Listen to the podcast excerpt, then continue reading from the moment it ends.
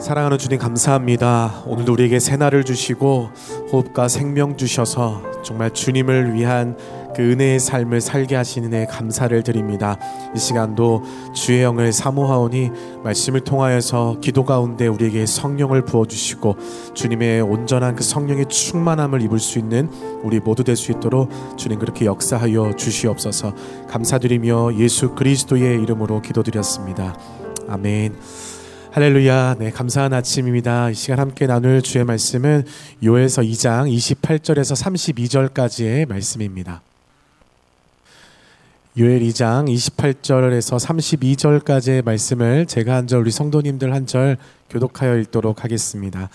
그 후에 내가 내 영을 만민에게 부어 주리니 너희 자녀들이 장래 일을 말할 것이며 너희 늙은이는 꿈을 꾸며 너희 젊은이는 이상을 볼 것이며 그때에 내가 또 내 영을 남종과 여종에게 부어줄 것이며 내가 이적을 하늘과 땅에 베풀리니 곧 피와 불과 연기 기둥이라 여호와의 크고 두려운 날이 이르기 전에 해가 어두워지고 달이 핏빛같이 변하려니와 함께 있습니다. 누구든지 여호와의 이름을 부르는 자는 구원을 얻으리니 이는 나 여호와의 말대로 시온산의 예루살렘에서 피할 자가 있을 것이며 남은 자 중에 나 여호와의 부름을 받을 자가 있을 것임이니라. 아멘. 네, 어제 새벽의 말씀을 통해서 하나님께서 선택하신 백성들을 위한 어, 이른 비와 늦은 비를 또 허락해 주시고 그 땅뿐만 아니라 하나님의 그 선택하신 그 백성들의 삶을 온전히 회복하실 것이라는 말씀을 함께 나눴습니다. 어, 이어지는 오늘 말씀의 본문은요. 하나님께서 선택하신 그 백성들을 향한 하나님의 축복의 말씀인데 하나님의 영인 성령을 부어 주시겠다라는 그 말씀으로 시작됩니다. 우리 28절과 29절 말씀을 다시 한번 읽도록 하겠습니다. 그 후에 내가 내 영을 만민에게 부어 주리니 너희 자녀들이 장래일을 말할 것이며 너희 늙은이는 꿈을 꾸며 너희 젊은이는 이상을 볼 것이며 그때에 내가 또 내 영을 남종과 여종에게 부어 줄 것이며 아멘. 28절 말씀에 처음 시작할 때요. 내가 내 영을 만민에게 부어 주시겠다라고 이렇게 말씀하십니다. 어, 내 영은 하나님의 영, 그 성령을 말하죠. 그 성령을 만민에게 부어 주시겠다라는 말씀을 합니다. 어, 만민은 모든 육체를 의미합니다. 어, 우리의 육체는 어떻습니까? 그저 살, 어떤 피부, 뭐 이런 것들이죠. 모든 육체를 지닌 이 사람을 의미하기도 하지만 그 육체에는 중요한 것이 있습니다. 하나님의 영이 없으면 아무것도 아니라는 것입니다. 이 성령이 없는 것은 죽은 것과 다름없는 버림받은 것과 다름없는 어떤 그러한 상태인 것이죠.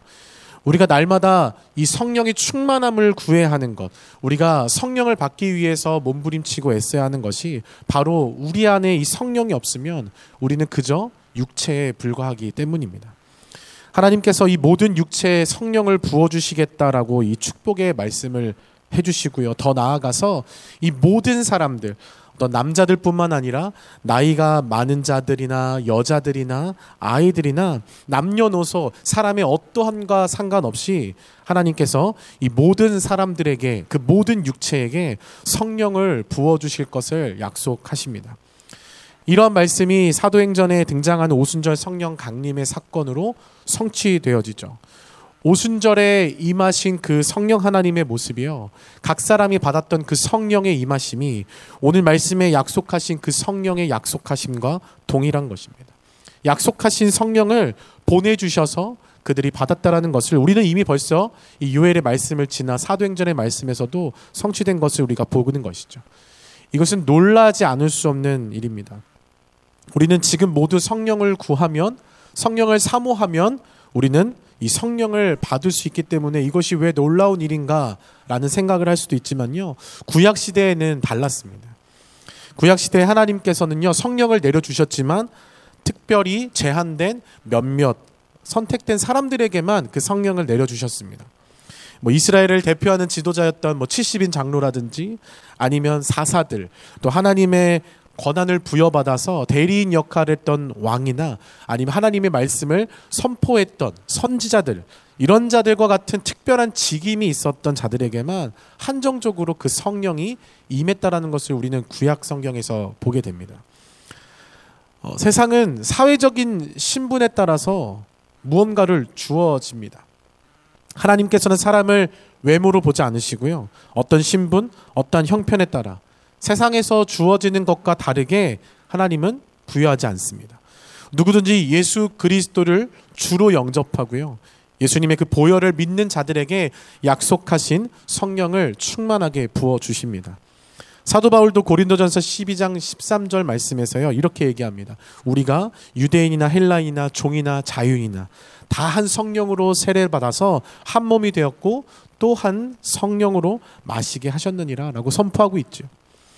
이러한 성령을 모든 육체에게 부어 주시겠다라는 것. 어떠한 사람의 어떠함으로 인하여서 차별되어지지 않는다라는 것. 사모하는 자에게는 다 부어진다라는 이 성령의 약속은요, 우리에게 엄청난 영적인 축복인 것입니다. 오늘날을 살아가는 우리의 모습은 어떻습니까? 하나님께서 예수님의 그 십자가 사건으로 인해서요, 모든 사람들에게 그 구원의 문을 열어주셨을 뿐만 아니라 그로 인해서 모든 자들에게 약속하신 성령을 보내주셨습니다. 이 지금의 이 성령의 시대를 살아가고 있는 우리는요, 모든 육체에게 부어주시겠다라고 말씀하신 이 성령을 사모해야 하는 줄로 믿습니다.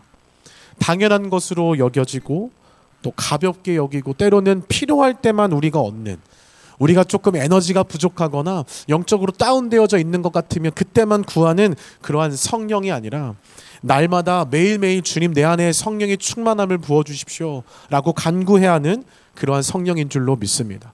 그렇게 우리가 성령의 충만함을 구할 때 우리 안에 놀라운 변화들이 일어나는 것이죠. 이 성령을 받은 자들에게는 성령의 충만함을 입은 자들에게는 어떠한 일이 일어나는지 이어서 말씀해 주시죠. 너희 자녀들이 장래일을 말할 것이며 너희 늙은이는 꿈을 꾸며 너희 젊은이는 이상을 볼 것이며 첫째로 자녀들이 장래일을 말할 것이라고 말씀합니다. 장래일을 말하는 것은 예언입니다. 이 예언을 미래를 말하는 어떠한 계시로 생각하기가 쉬운데요.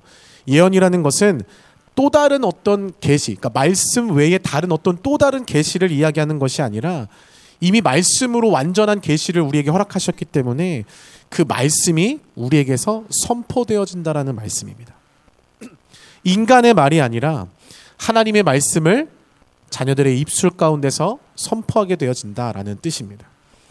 어떤 신비주의적인 미래를 어, 예측하고 맞추는 그러한 예언의 뜻이 아니라 하나님의 말씀이 그 입술 가운데 선포되어지고 그 말씀이 선포되어졌을 때 그대로 성령께서 성취해 가시는 일들을 보게 되는 그런 예언을 이야기하는 것이죠.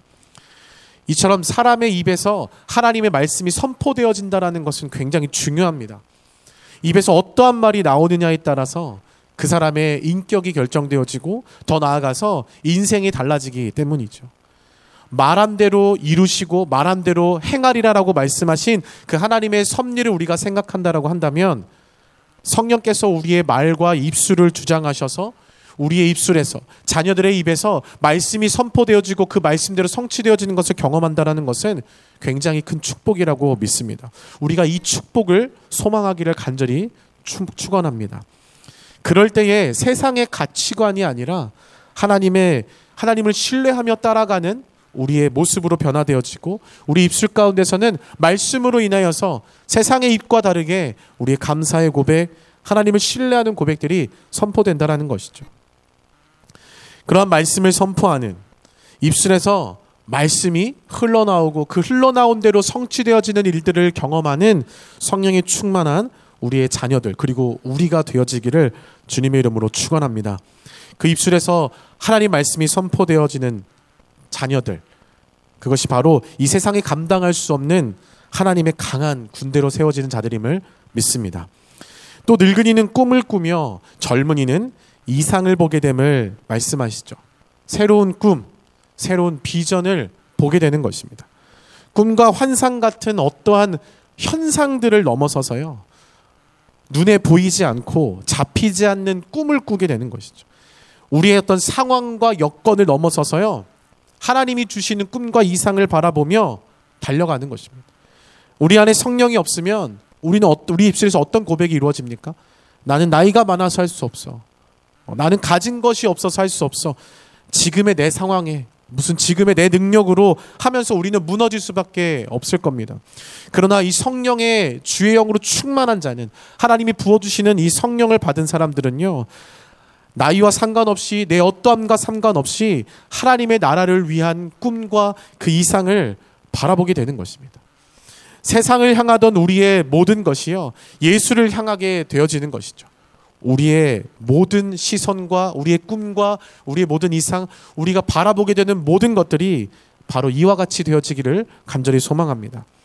이 주의 영이 임한 자들에게만 그러한 일이 보일 거라고 주님께서 말씀하셨습니다. 이처럼 육체의 성령이 부어지면은요, 우리의 인생에 그저 살과 같고 피부와 같은 아무것도 아닌 그러한 것에 이 성령이 부어지면은요, 우리는 변화를 경험합니다.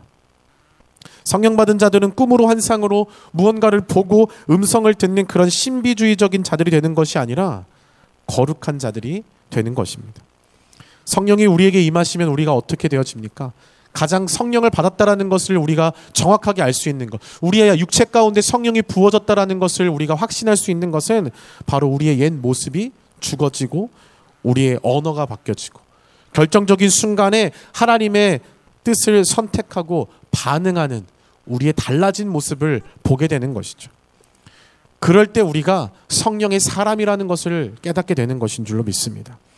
그러한 자들에게 하나님께서는요, 하나님의 뜻을 보이시고, 때로는 꿈으로, 때로는 이상으로, 때로는 우리 말씀 가운데 하나님 입술 가운데 말씀을 선포하셔서 하나님의 일들과 그 뜻을 나타내고 드러내심을 믿습니다.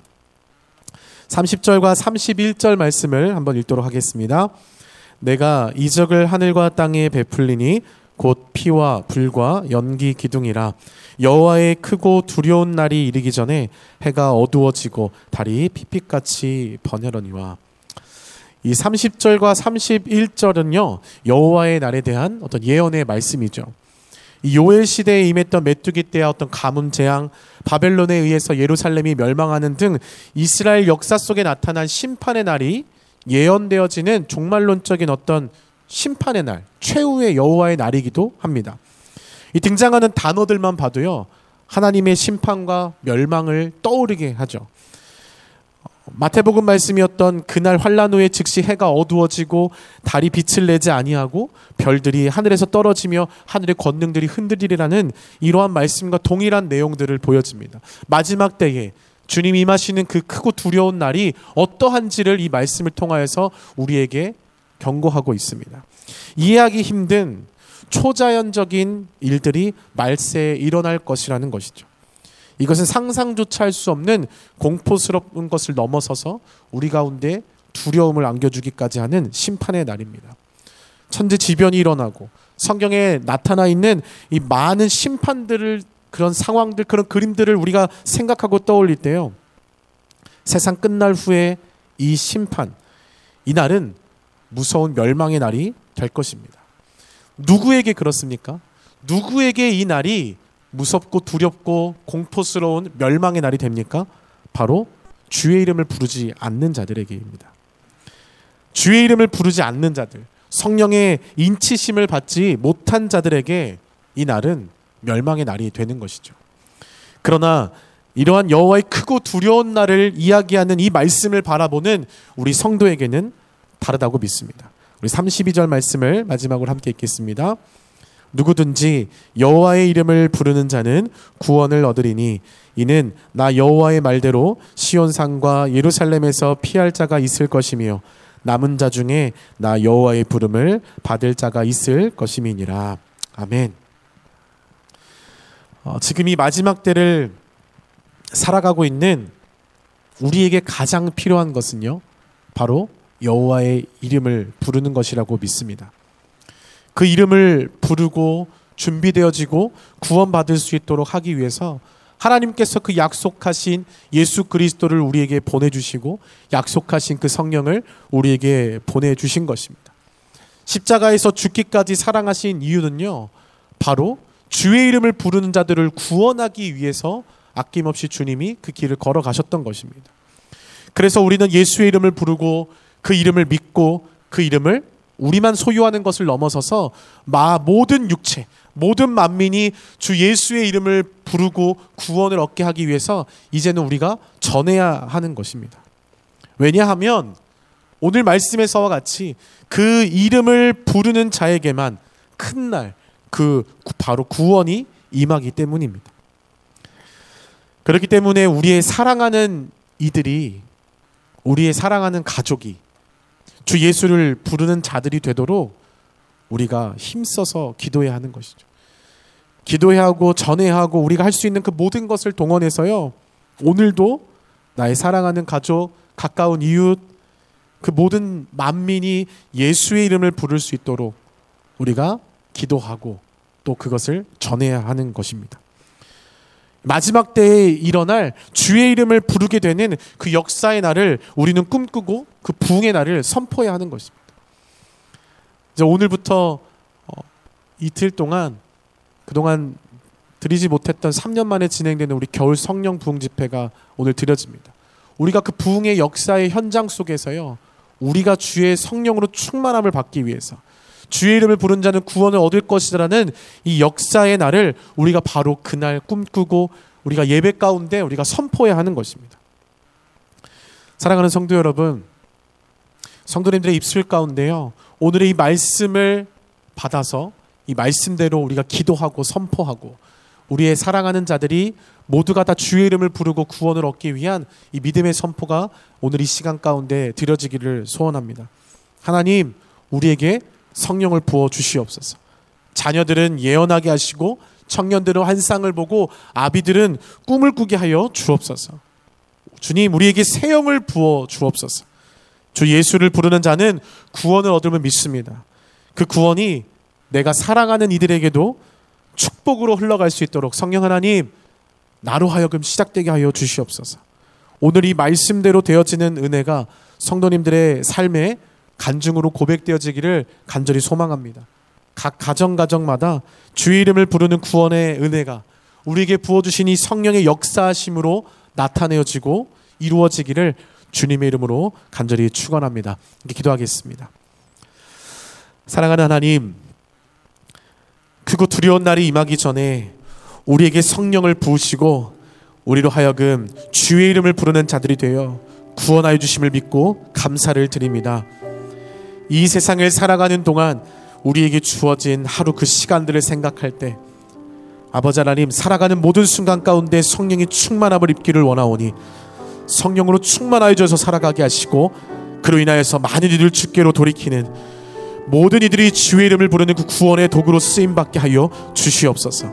행하실 주의 일들을 기대하며 예수 그리스도의 이름으로 기도드렸습니다. 아멘.